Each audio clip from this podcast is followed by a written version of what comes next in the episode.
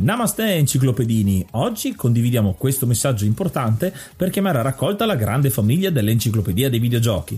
È passato ormai qualche anno dalla nascita del progetto e per continuare a creare contenuto abbiamo tanto bisogno di voi. Il computer con il quale realizziamo tutto il materiale dell'Enciclopedia dei Videogiochi, dal podcast alle grafiche, ai video, alle dirette, eccetera, dopo 12 anni di onorato e fedele servizio ci sta abbandonando con una rapidità preoccupante che ha reso quasi impossibile continuare a creare contenuti. Quindi, se volete, potete contribuire dandoci una mano andando su enciclopediadeivideogiochi.it e cliccando supporta il progetto. Ogni donazione ci permetterà di sostituire l'attrezzatura fondamentale e necessaria a tenere viva l'enciclopedia. Crediamo che l'unione faccia la forza ed in questo momento ne abbiamo proprio bisogno. Da 5 anni cerchiamo di regalare emozioni, condivisione, informazione su un tema a tutti noi tanto caro, i videogiochi. Grazie a voi potremo continuare a farlo senza il rischio di dover fermare tutto il nostro malgrado. Grazie di cuore a tutti.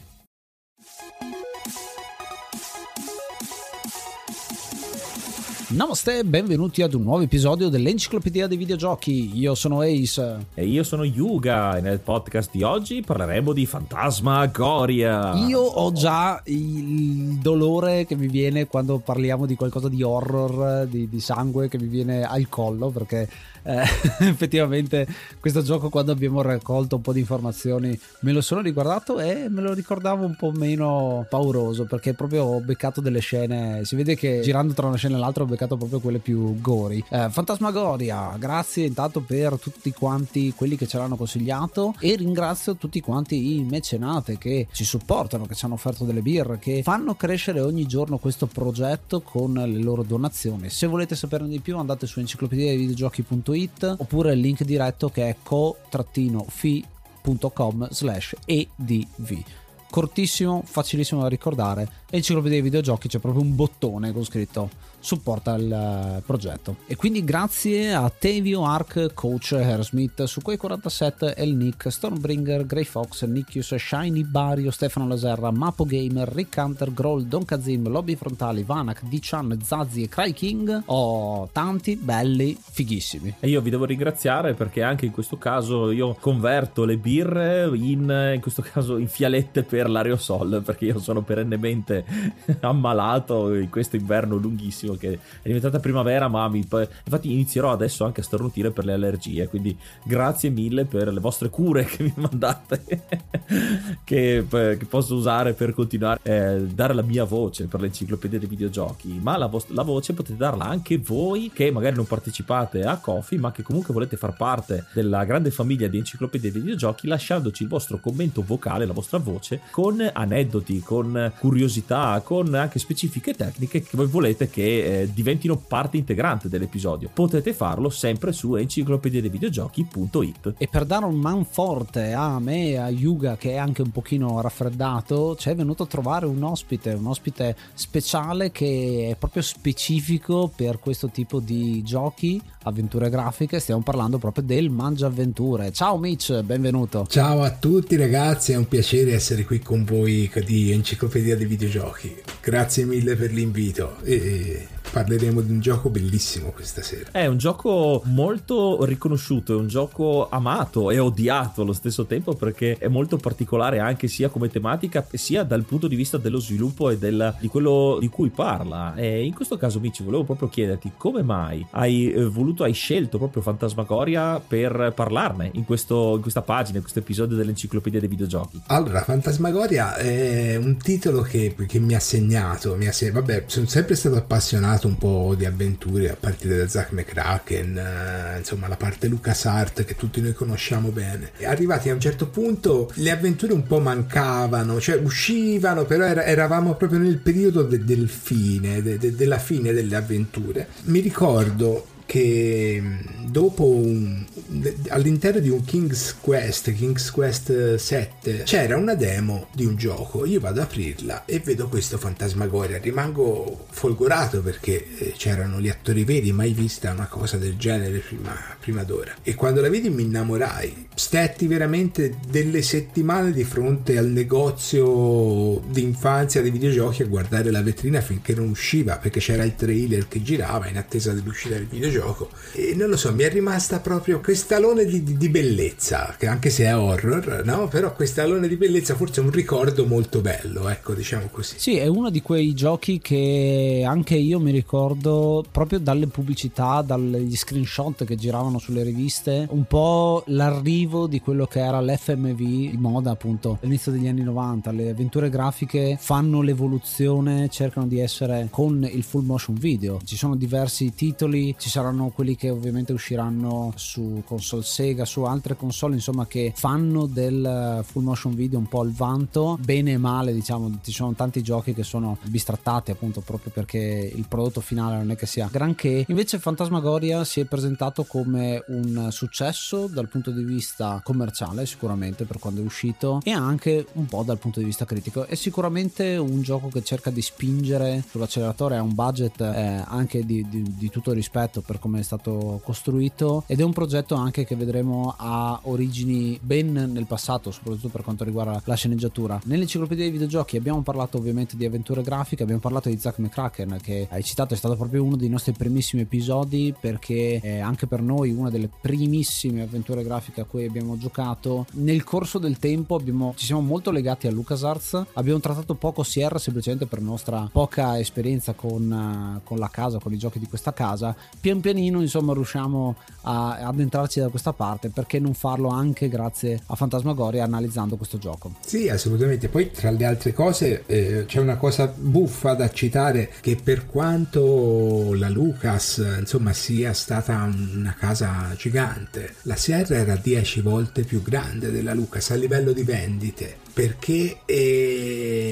questi, mentre LucasArts faceva, Lucasfilm ai tempi faceva tante cose, loro facevano solo avventure grafiche, quindi macinavano come le belve proprio e a livello di vendite in America più che in Italia erano fortissimi. Sì, anche questo Phantasmagoria, che è un progetto molto ambizioso da parte di Sierra, come vedremo nella parte 2, nella parte un po' più tecnica. Io, della mia esperienza personale, non ho giocato al primo Phantasmagoria, ci sono arrivato più tramite il 2, il seguito, Phantasmagoria 2 a Puzzle of Flash, che era ancora un passo successivo. Lì era proprio anche le ambientazioni prese effettivamente dalla vita reale, invece in questo caso, come vedremo, hanno usato il full motion video dei personaggi in un ambiente renderizzato, un po' per ricordare un po' quelli della PlayStation 1, per dire, tipo Final Fantasy, con i personaggi 3D che si muovevano in ambiente pre-renderizzato. Qui è simile e, come vedremo, sarà un grande progetto, molto anche dispendioso, e appunto io l'ho saltato perché sono fondamentalmente fifone, perché ho visto nelle riviste le foto di questo Phantasmagoria, io tentavo di saltare queste pagine, perché non solo questo, anche parlo anche di altri giochi dove c'erano delle immagini abbastanza cruente, e comunque ero molto giovane al tempo, quindi ero molto impressionabile già allora, e quindi io avevo deciso proprio per scelta di non provare. Mi piacevano le cose un po' più semplici, un po' più cartunose, Monkey Island e altri del genere, quindi io Phantasmagoria effettivamente non ci ho giocato. L'ho ripreso tempo dopo, perché cresciuto e a traino dei video che avevo visto di Phantasmagoria 2 l'ho riscoperto, ed effettivamente è un gran bel gioco di cui parlare, perché c'è un sacco di cose da snocciolare in realtà, e non solo dal punto di vista della storia, ma proprio tutto quello che rappresenta anche solo l'idea e la creazione. Quindi adesso caliamoci un attimo nell'atmosfera di Phantasmagoria, ascoltandoci una delle tracce della colonna sonora. Aggiorniamo l'elenco per marzo, ringraziamo l'Hard Mod Cry King e i Normal Mod Don Kazim, Pago, Rick Hunter, Growl, Lobby Frontali, D-Chan, Blackworm, Stormbringer, Bappy Beats, Belzebrew, e da Twitch Ink Bastard, Vanax Abadium, Rick95 e Noobsweek. Se vuoi entrare a far parte dei mecenate e godere di tanti bei regalini, puoi farlo in due maniere: andando su Ko-fi tramite enciclopedia dei videogiochi.it, cliccando su supporta questo progetto, e poi hai tutte le istruzioni, oppure direttamente abbonandoti a Twitch tramite Prime. O no, avrai diritto a guardarti un po' di roba dietro le quinte e tante altre piccole cosucce che vedrai direttamente su Ko-fi.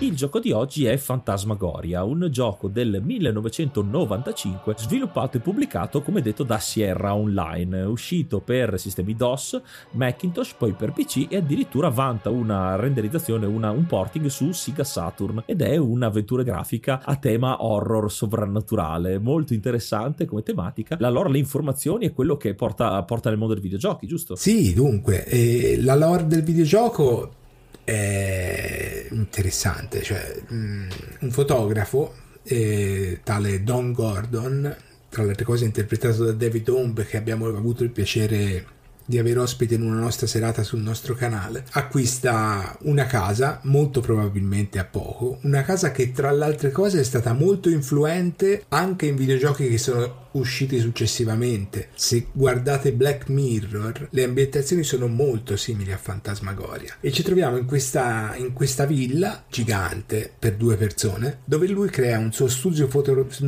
fotografico al primo piano, e la moglie si occupa della casa, però si accorge subito che c'è qualcosa che non va in questa casa, perché mancano delle chiavi. Va a fare delle ricerche fino a trovare, questo tanto è l'anticipo diciamo solo del primo capitolo, poi non voglio spoilerare troppo per chi non l'ha giocato. All'interno di una di queste porte chiuse viene trovato un libro di profezie che libera un demone, e da lì partirà poi la storia che vi lascio godere. Noi comandiamo appunto la ragazza Adrienne Delaney. Il gioco è, la cosa che mi ha stupito subito è che è completamente in italiano, cioè la traduzione, non solo doppiaggio ma anche la parte scritta. Quando troviamo delle lettere le troviamo scritte in italiano, che è una cosa che non è così semplice da trovare nei videogiochi con la traduzione, e c'è un'attenzione abbastanza particolare a quello che è l'adattamento nelle varie lingue. Io ad esempio ho visto anche la versione spagnola per controllare, anche lì c'è un'attenzione a quello che era il vecchio multicinque, le 5 lingue europee. Particolare appunto che ci siano attori che hanno fatto i vari personaggi. Noi comandiamo questa Adrienne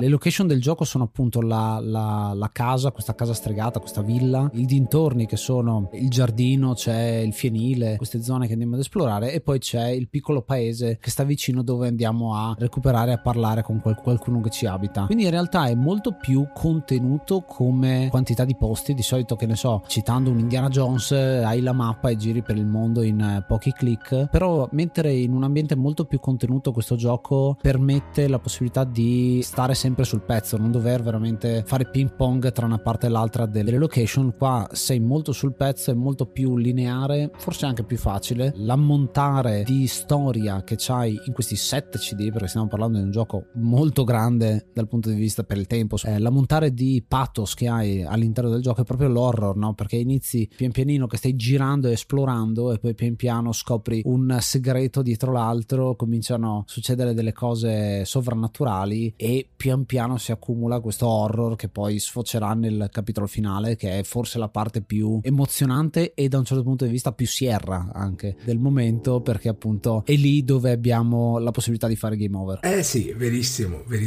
nella parte, diciamo, la parte più oscura, cioè quello che hai detto è giustissimo sul fatto che non ci sono tante ambientazioni, ma il lavoro grosso è tutto sulla trama, sullo sviluppo della trama e su questo crescendo di orrore che più vai avanti più sale, sfociando poi nel capitolo 5, che il capitolo 5 è veramente il capitolo più horror, diciamo, del gioco. Mi viene da fare un accostamento di questo gioco a un altro gioco horror, anche se di genere diverso. Sto parlando di Resident Evil, perché anche in Resident Evil c'è nel primo capitolo c'è questa ambientazione chiusa della mansion, della villa, e anche in Phantasmagoria, come detto, ci sono poche ambientazioni, al di là appunto delle scene e della storia che si dipana in questi 7 CD. È proprio questo un punto di partenza, il fatto di avere poco spazio di cui muoversi ti dà anche il senso di chiusura, non puoi effettivamente scappare. È una cosa simile, l'ho trovata anche citando un altro gioco che in un certo senso mi ricorda l'intro di questo Phantasmagoria, anche Alan Wake,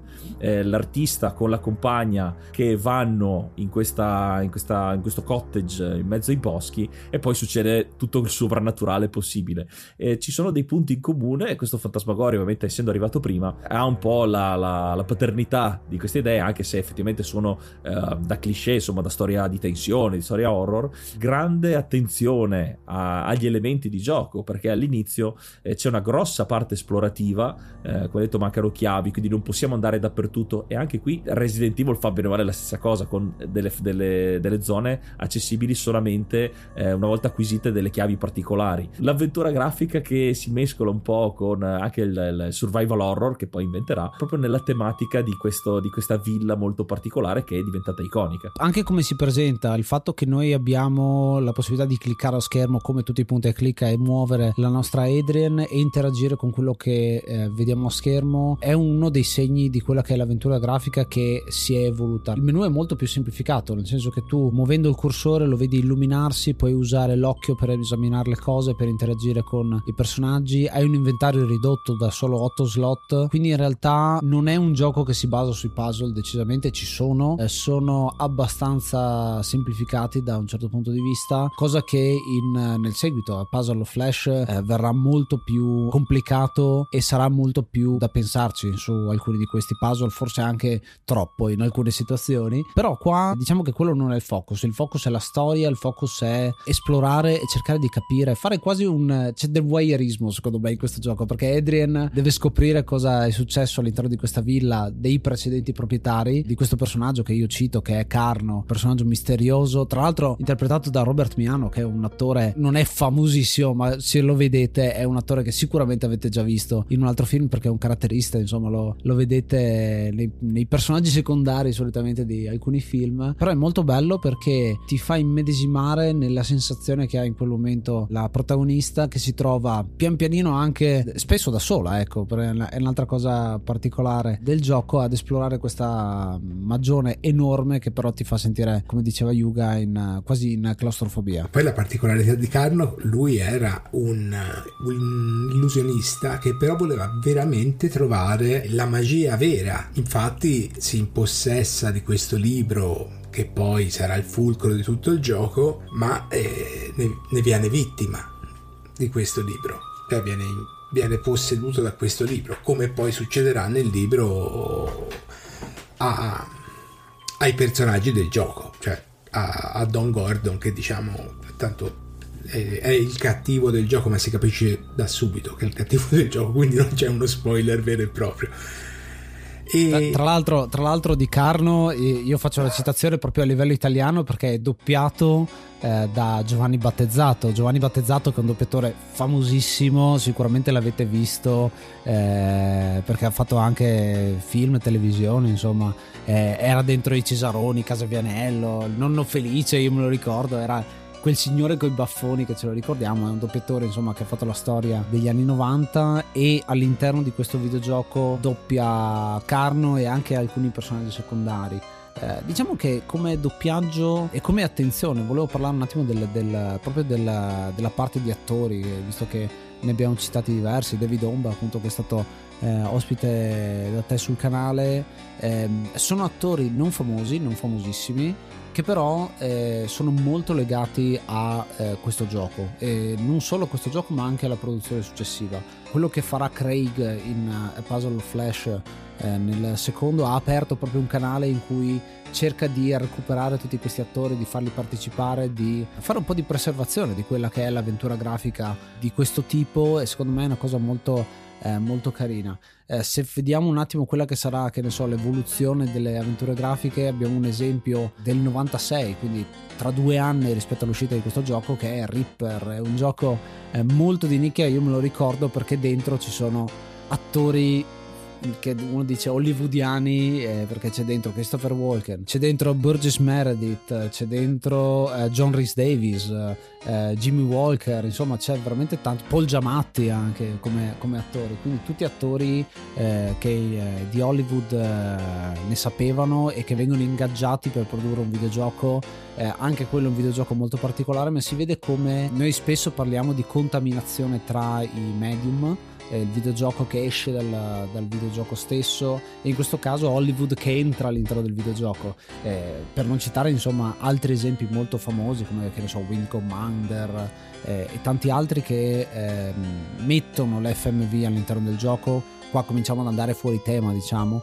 però gli esempi ci sono, e pensare a Phantasmagoria come un punto d'arrivo per quanto riguarda l'avventura grafica, che come dicevi tu cominciava ad andare fuori moda negli anni 90. Sei un ascoltatore da Spotify, allora puoi consigliarci un gioco rispondendo alla domanda direttamente sotto ogni episodio. Il tuo commento potrà far parte dell'Enciclopedia dei Videogiochi, e già che ci sei magari ci lasci anche 5 stelline, che ne dici? È molto interessante, dà molta importanza a questo titolo. Ed inoltre il fatto di utilizzare questo particolare modo per farlo, questo mix per portare gli attori in carne ed ossa, si vede un po' che non tanto snatura il genere, però si vede un po' la differenza, e lo noto soprattutto nei tempi di gioco, nelle animazioni della protagonista e di quello che succede nel gioco. Ci sono sì delle parti più veloci, ma c'è tanta enfasi su quindi molto cinematografico. C'è un momento di apparente che non succede nulla, che però ti dà la sensazione che debba succedere qualcosa, in realtà no, che è proprio come alcuni film di tensione ti tenevano incollato alla sedia. Anche in questo caso probabilmente anche per mostrare un po' i muscoli del fatto di aver investito così tanto negli attori, nel registrare, nel full motion, nella cattura di questi video, dovevano anche far effettivamente vedere, perché tutto questo lavoro per pochi frame e per un gioco forse che sarebbe diventato anche forse troppo veloce,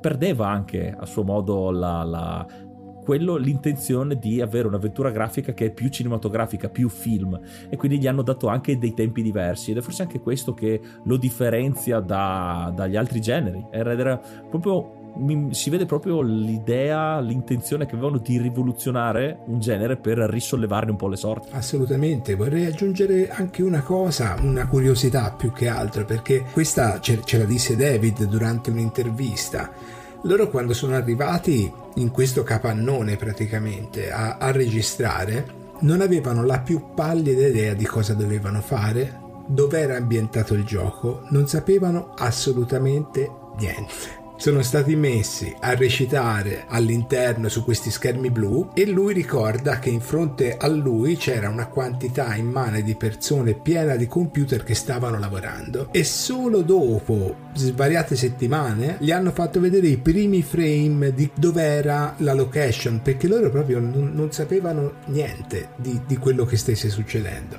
Quindi lì ci sta anche proprio la bravura dell'interpretazione, perché loro non avevano idea che erano all'interno di una casa, che erano fuori, non sapevano proprio niente. Questa è una cosa, c'è solo la bravura di chi recita di farti vivere l'emozione di quel momento anche non avendo niente intorno. Quindi si parla di teatro fondamentalmente più che di cinema. È anche una bravura nella difficoltà che tutto questo porta. Questo aneddoto che hai appena detto mi ricorda tanto un'intervista fatta all'attore di Gandalf nell'Hobbit, non nel Signore degli Anelli, dove lui doveva parlare con gli altri nani. Era lui da solo a un tavolo con tanti riferimenti di dove sarebbero state le teste dei personaggi, a recitare da solo di fronte alle telecamere, e si ha ammesso effettivamente che è stata forse una delle interpretazioni più difficili da fare, e anche perché dovevi essere estremamente concentrato recitando da solo quando invece sei in 15 persone. Quindi davvero un grande lavoro, contando anche la produzione stellare, perché come detto il capannone, pare che la produzione di questo capannone fosse $1,5 milioni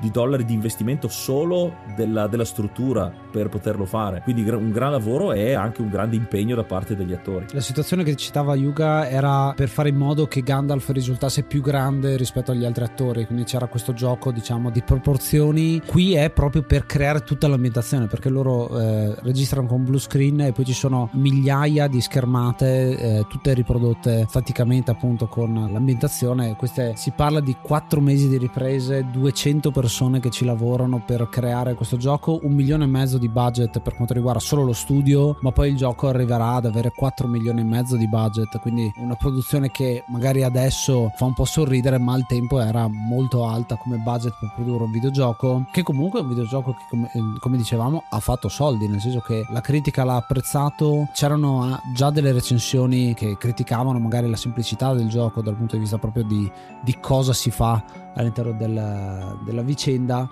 però ha venduto tanto. tanto effettivamente, quindi è stato un grande successo per Sierra da quel punto di vista, tant'è che poi c'è stato il seguito già in lavorazione, insomma subito dopo uscirà l'anno successivo.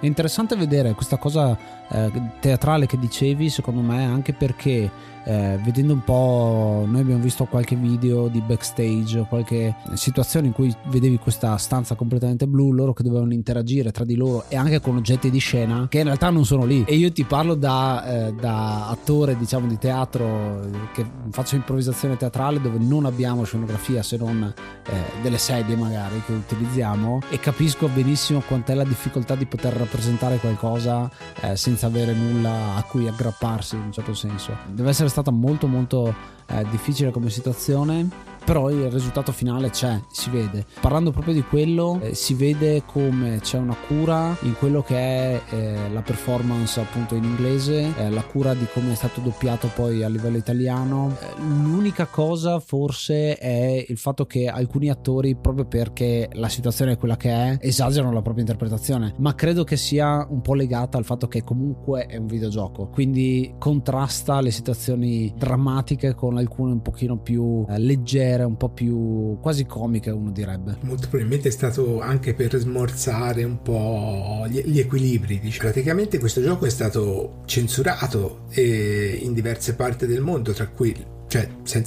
l'Australia e la Germania, per una scena, cioè sia per la scena di troppa violenza in alcune parti e per una scena di stupro che era all'interno del gioco. Questa scena è stata molto dura da girare, perché l'attrice, insomma, si doveva mettere veramente, anche se non ci sono scene di nudo, e si doveva, insomma, mettere in una posizione un po' scomoda nei confronti delle telecamere, e quindi David Homb è stato scelto da Victoria Morzel, che interpretava Adrienne, proprio perché i due si conoscevano da tempo e hanno accettato di girare questa scena insieme, che è stata fatta in un solo take. È una scena di stupro che ha fatto tanto scalpore, c'è stata, l'hanno voluta, la stessa Roberta Williams, insomma, l'ha scritta all'interno della sceneggiatura. È una delle poche volte in cui c'è una rappresentazione di uno stupro, perché ce ne sono diverse nei videogiochi, molto poche, però soprattutto mi riferisco ai film, quando c'è una scena di questo tipo in cui se la togli il film rimane più o meno uguale. In questo caso il fatto che ci sia questo tipo di scena è un cambio di mood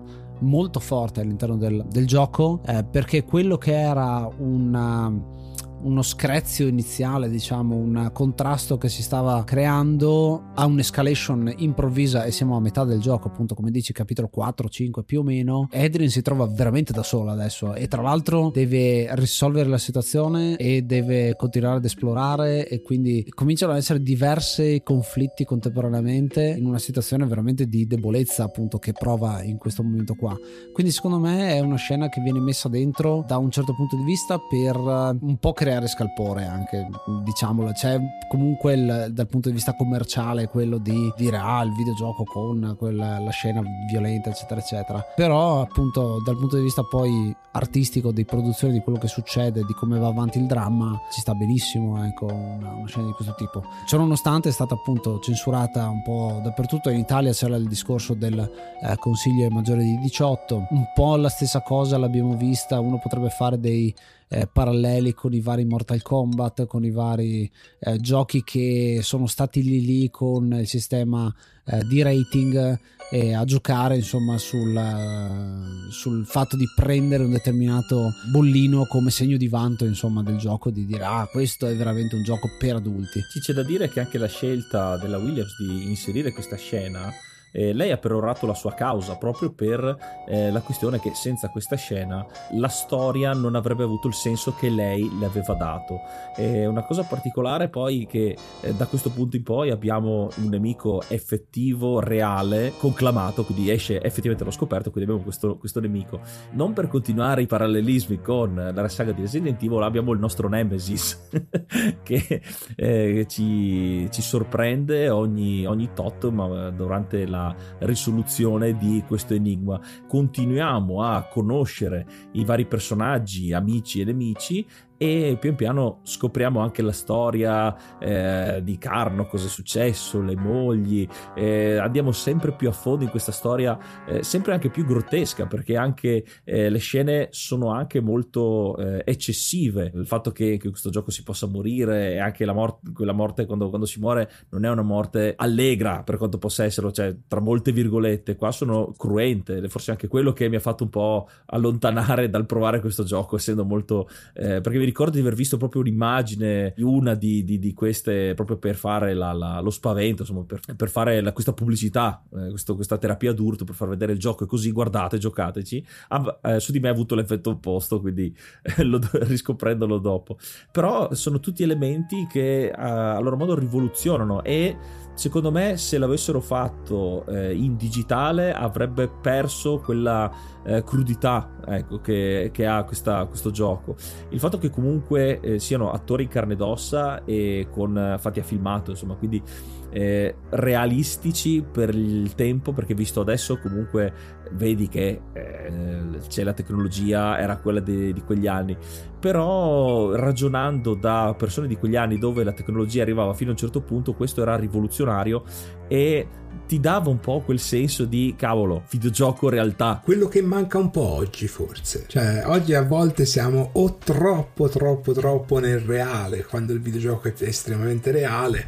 Il bello di quei tempi era proprio questo, che sapevi che stavi giocando, quindi ti trovavi di fronte a queste ambientazioni 3D che vedevi che erano 3D fatte in un certo modo, però ti lasciava questo alone di bellezza, che forse sono un po' nostalgico io, però c'era questo alone veramente stupendo, senza anche levare niente ai nuovi giochi, per l'amor di Dio. Guarda, questa cosa si collega secondo me molto anche col titolo stesso del gioco, perché Phantasmagoria è stato scelto in una maniera molto particolare, perché nelle nostre ricerche, insomma, abbiamo indagato perché si chiama Phantasmagoria, perché sentendolo così io ho sempre associato il fantasma e gore come parola, perché appunto hai queste due cose. In realtà la fantasmagoria, o fantasmagorie in francese, è una tecnica precedente a quello che è il film, quindi è una cosa un po' particolare, sono praticamente gli spettacoli che si facevano con quasi un teatro delle ombre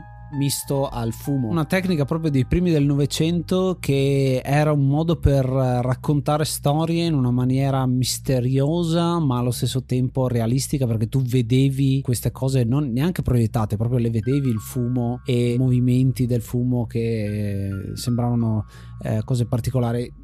Secondo me c'è una reazione ancestrale a questa cosa, che mi ricorda ad esempio quando si fa io mi ricordo, lo studiavo in storia, le prime rappresentazioni che si facevano con le ombre e il fuoco della preistoria, proprio all'interno delle grotte. È una cosa che è particolare, perché poi viene ripresa nella Phantasmagoria, appunto, all'inizio del Novecento, e in questo gioco diciamo che c'è un senso anche lì, no? È un modo per rappresentare quel videogioco, questo tipo di horror, questo tipo di sensazione, di mood.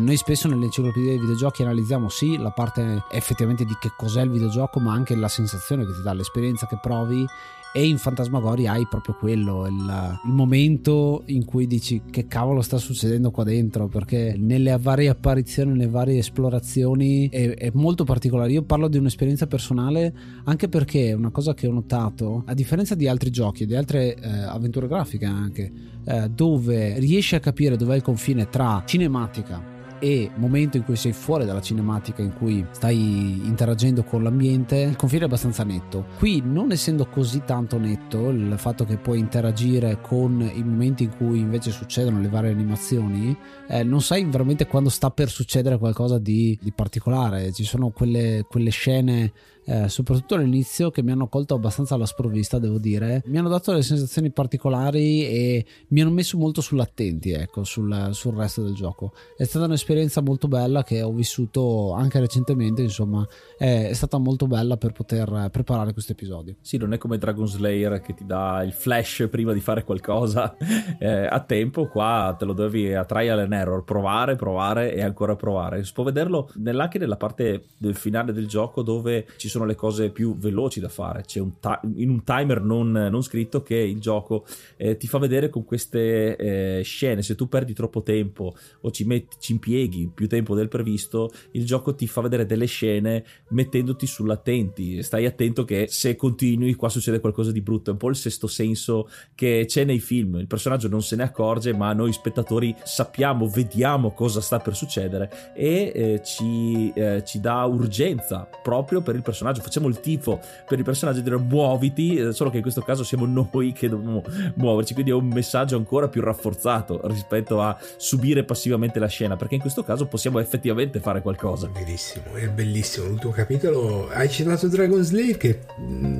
ci sta, perché è molto, devi trovare la mossa giusta al momento giusto in alcuni punti del settimo capitolo. È un ultimo capitolo col botto, e tra l'altro è sottolineato secondo me anche da quella che è proprio la scena finale. Senza andare a spoilerare, secondo me è un finale che si presenta al momento giusto. Non c'è, diciamo, un mega riassuntone che dice è veramente andata così, ma lascia tante domande, quindi lascia tanto l'interpretazione del giocatore, insomma, che è arrivato a una conclusione. C'è una musica di fondo con i titoli di coda, quindi quello a sottolineare un'altra volta che c'è questa contaminazione con il film che vuole rappresentare. Molto bello, a puntino giusta per un altro gioco da giocare. Sicuramente è un titolo che si vede che si è meritato, diciamo, le 400 e passa pagine di copione che Roberta Williams ha scritto per poterlo creare. E la cosa che a me è piaciuto tanto anche è il fatto che, vedendo nelle varie interviste, nelle varie situazioni, è stato creato uno script e poi ci ha messo anni per poter essere creato, semplicemente perché la tecnologia non c'era ancora, nel senso che è stato scritto diversi anni prima. E poi, appunto, Roberta Williams aveva già l'idea di quando ci sarà la possibilità di farlo, lo faremo. Quindi è proprio un progetto di passione che poi è diventato qualcosa di concreto.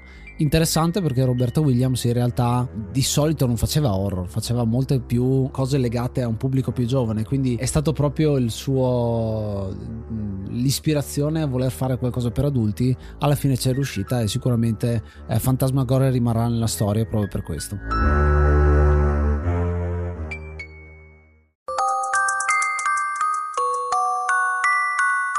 E questo era Phantasmagoria, un gioco che osa, è un gioco che osa già dal aspettare il momento giusto per avere la possibilità solo di crearlo. Quindi lo sviluppo che ha, l'idea tenace che ha la Sierra per portare avanti questa idea, mi fa dare un bel 7 specchi su 10. Gli specchi sono un elemento ricorrente in Phantasmagoria, ed è forse quello un elemento un po' una gioia e dolori dalla mia esperienza con questo gioco, che, come detto, non ho sperimentato al momento dell'uscita, negli anni in cui è uscito, proprio per i motivi che vi ho detto. Avevo paura di questo gioco. Recuperandolo anni dopo, non me lo sono ovviamente goduto al meglio, perché invecchiato, come era invecchiato, era comunque all'avanguardia per quando è uscito. E quindi mi sono soffermato più sugli elementi di narrazione, sui personaggi, su quello che accadeva, e forse quello che mi ha più condizionato come voto positivo, ma anche voto negativo, è quello che vi citavo anche prima, la tempistica, il tempo all'interno di questo gioco molto cinematografico. E mi riferisco agli specchi, perché molte scene che ci sono negli specchi, noi dobbiamo interagire con lo specchio, e la protagonista, guardandosi, rivivrà, avrà una visione, vedrà un indizio in più, però non partirà velocemente subito. Abbiamo sempre questi secondi dove l'attrice, il personaggio, in realtà si sta solo sistemando i capelli per interminabili secondi. Mi ha ricordato molto i film, quel genere di cinema un po' più vecchio, meno caotico, se vogliamo dire, come adesso, con i tagli veloci, con i fotogrammi in rapida successione. C'era tutta un'altra tipologia, un'altra calma, un'altra cadenza della scena e tutto quanto. Quindi forse l'ho apprezzato un po' di meno, perché non sono più abituato a un cinema così lento, quindi. Però è innegabile incredibile che questo gioco abbia portato un sacco di innovazione. Mi piace la tenacia di Sierra e della Williams, che piuttosto che fare un gioco, una via di mezzo che avrebbe sicuramente storpiato l'idea originale, abbiano deciso di aspettare, facendo comunque altri giochi, e non è che hanno proprio smesso di fare tutto, però hanno se lo sono tenuto, hanno avuto il tempo di rifinire al meglio per buttare fuori, per pubblicare questo gran gioco che giustamente ancora oggi viene ricordato, e giustamente ne abbiamo parlato in questo episodio. E tu, Ace, invece cosa ne pensi? Io ho intenzione di dare 7 stura lavandini e mezzo a questo titolo. Lo stura lavandini è uno degli oggetti che dobbiamo recuperare in una quest, insomma, all'interno del gioco. A me ha fatto sempre ridere questa scena, perché c'è proprio un cambio di tono tra una e l'altra performance che ha lo stesso attore all'interno del gioco, e devo dire che ci sta. La cosa particolare di questo gioco è proprio una ventata d'aria fresca, è un punto d'arrivo da un certo punto di vista per quello che è il genere delle avventure grafiche, e di slancio per il futuro, che però non sarà, perché appunto di lì a poco purtroppo passeranno di moda e ritorneranno di moda molto più recentemente con tanto revival, e quindi c'è sicuramente lo slancio a rivedere cose di questo tipo, a riprendere, conservarle, farle di nuovo. Ci sono tanti progetti fan, tra l'altro, che cercano di cogliere quello che è l'ambiente, l'utilizzo dell'FMV all'interno del videogioco. Noi ne abbiamo parlato tempo fa quando abbiamo parlato di Her Story, ad esempio, che è un gioco che fa dell'FMV un uso molto pesante e ben presente, insomma è un gioco che vive grazie a quello, e ce ne sono tantissimi. È un gioco che meriterebbe un'uscita un po' più moderna, con magari filmati rimasterizzati, ora che si può fare in maniera decente. Credo che ci sia in lavorazione un progetto fan per quanto riguarda il seguito, Puzzle of Flash. Non so se c'è anche per il primo Phantasmagoria, però sicuramente è un gioco da provare, da trovare, recuperare, tanto è disponibile, insomma hanno fatto in modo da renderlo disponibile e giocabile, quindi mi raccomando, provatelo. Non è neanche tanto lungo come gioco, siate tranquilli, perché tra l'altro, nonostante il gioco abbiamo descritto, insomma, situazioni abbastanza pericolose, violente, eccetera eccetera, c'è anche il setting per poterle autocensurare, quindi dire ok, quella scena non voglio vederla, puoi scegliere tranquillamente di toglierti questa esperienza senza nessun problema, non devi per forza viverla, ecco. E tu, Mitch, che cosa ne pensi? Io per un amore viscerale e per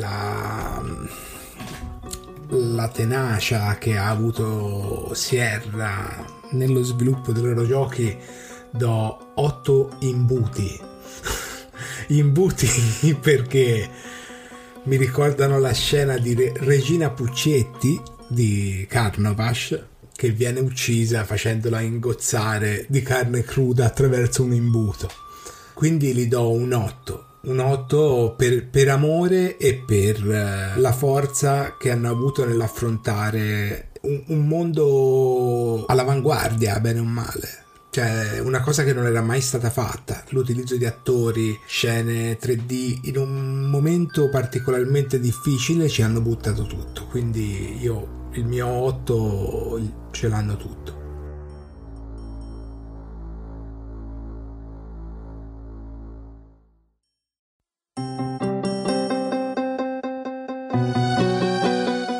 Anche per questo episodio è tutto. Noi come al solito vi ringraziamo per l'ascolto e vi ricordiamo che da qualsiasi postazione, da qualsiasi piattaforma ci state ascoltando, ci seguite per l'Enciclopedia dei Videogiochi, potete lasciarci una recensione, un voto, un consiglio su quello che volete venga trattato nell'Enciclopedia dei Videogiochi. Noi diamo molta importanza non solo alla vostra voce, ma in questo caso anche alla vostra scrittura, ai vostri messaggi che integriamo come idee, nuova fonte di ispirazione per tutto quello che riguarda l'Enciclopedia, gli episodi, Instagram.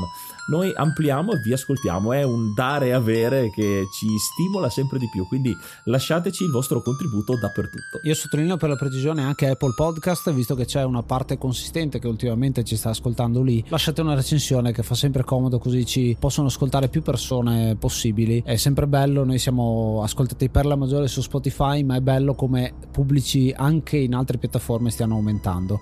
Grazie.